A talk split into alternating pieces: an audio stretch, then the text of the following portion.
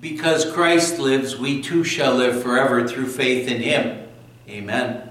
The word of God we want to consider today is the is our epistle reading for this past Sunday, which was the last Sunday of the church year, the last Sunday of end times, Christ the King Sunday. It's from 1 Corinthians chapter 15 verses 20 to 28, Paul's from Paul's resurrection chapter where Paul was inspired by God to write, But Christ has indeed been raised from the dead, the first fruits of those who have fallen asleep. For since death came through a man, the resurrection of the dead comes also through a man. For as in Adam all die, so in Christ all will be made alive. But each in his own turn.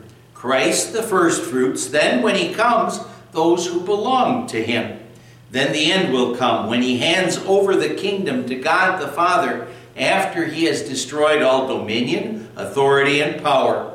For he must reign until he has put all his enemies under his feet.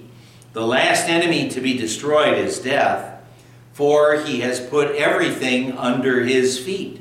Now, when it says that everything has been put under him, it is clear that this does not include God himself who put everything under Christ. When he has done this, then the Son himself will be made subject to him who put everything under him, so that God may be all in all. My dear friends in Christ, Paul says here, but Christ has indeed been raised from the dead, the first fruits of those who have fallen asleep. Christ is the first fruits because although Christ did raise others from the dead before his resurrection, Christ was the first one to rise from the dead with a glorified body that would never die again. There were others that Jesus raised from the dead. There were others that were raised back in Old Testament times. But Jesus was the first one that died never to die again. All of those other ones, they died again. But Jesus, the first fruits from the dead, the first to rise with a glorified body, never to die again. And because the Holy Spirit has worked faith in our hearts, we're going to follow the Savior. One day it will happen for us that we'll be raised given glorified bodies, never to face death ever again. It's all because of Christ. And see, because of his victory, that's why we can think about death as being just simply a sleep from which we will awaken on the last day. Paul said, For since death came through a man, the resurrection of the dead comes also through a man.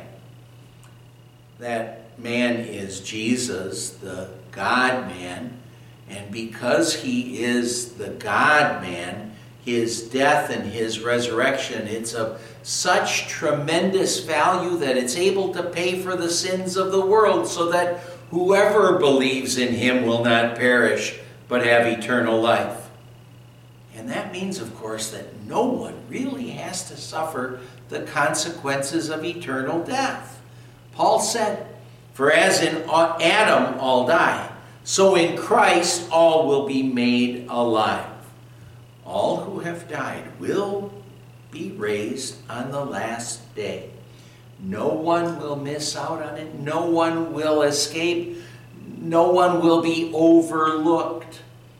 But of course, there will be no blessing for those who died denying Christ, rejecting Christ, what will happen to them on the last day is their bodies will be raised but not glorified. Their not glorified bodies will be united with their with their souls to face eternal death, eternal punishment. Paul said, Then after all the dead have been raised, the end will come. When Christ hands over the kingdom to God the Father, after he has destroyed all dominion, authority, and power. For he must reign until he has put all his enemies under his feet. The last enemy to be destroyed is death. That will be the end of the godless sinful rule or perceived rule of mankind over this planet.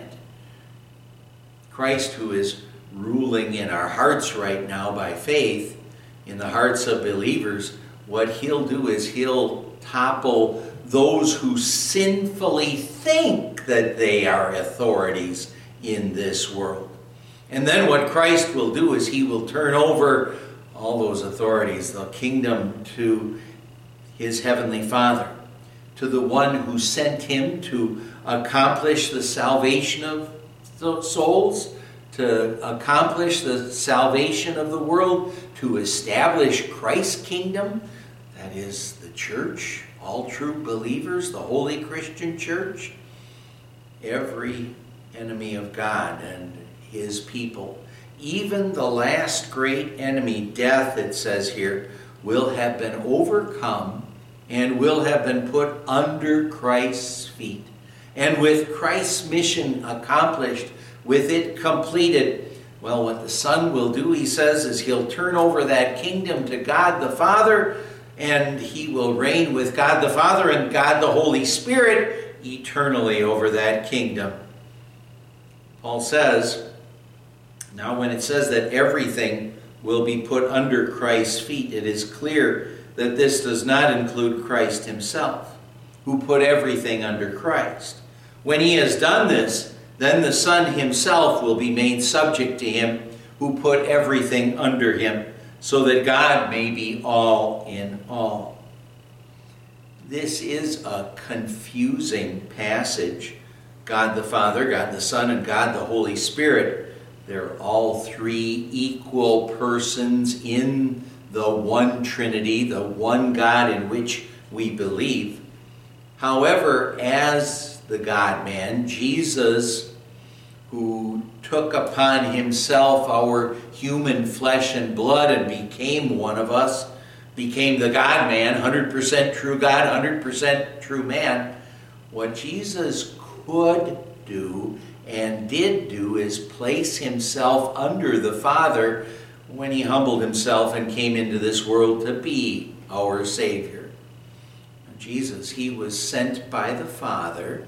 Jesus will be made subject to the Father in the sense that administratively, after Christ subjects all things to himself, to his own power, well, then what Christ will do is he will turn all things over to the Father, who would be the administrative head.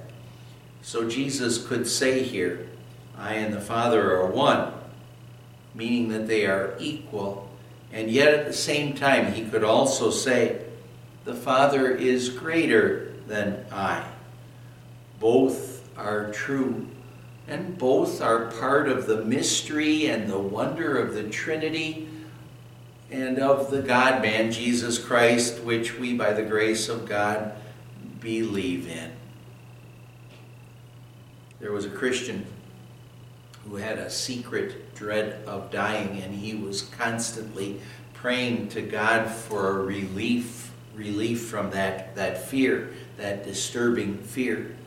One night, while he happened to be walking past a graveyard, his prayer was answered. He saw this little girl entering the gate of the cemetery, and so he asked her, Don't you dread crossing the cemetery alone, especially when it's so dark? Afraid? asked the little girl. Oh no, my home is on the other side. And when she said that, the man whispered to himself, I see now, Lord. I don't need to fear, for the grim valley is but a momentary shadow. My blessed home is just beyond. The gloomy thought of dying was listed, lifted from his heart, and the source of his joy, and the source of his relief, the source of his joy the source of our joy is our Savior and our King, the one who accomplished the victory for us. Now we live in a sinful world, and we face the results of living in a sinful world with all of its problems and troubles, with all of its aches and pains. but we have the God man, Jesus, our Savior and our King, who's ruling in our hearts right now, and in whose kingdom we're going to live and reign with Christ forever. So let's always remember that for us as believing children of God, the best is yet to come. But because the source of our joy is our Savior and our King, well, we are so blessed right now because we have Him with us. We have His help. We have His strength. We have His grace and love and forgiveness. But best is yet to come for us believing children of God. Amen. Let's pray. Lord God, Heavenly Father, we know that we are sinners and we do deserve nothing but eternal punishment. But we also know that Jesus lived and died for us and paid for all our sins and won for us heaven. And because of that, we know we're blessed now as your believing children but we're also blessed to know that the best is yet to come. Thank you, dear Lord Jesus. We pray in your name. Amen. In the grace of our Lord Jesus Christ and the love of God the Father and the fellowship of the Holy Spirit be with you always.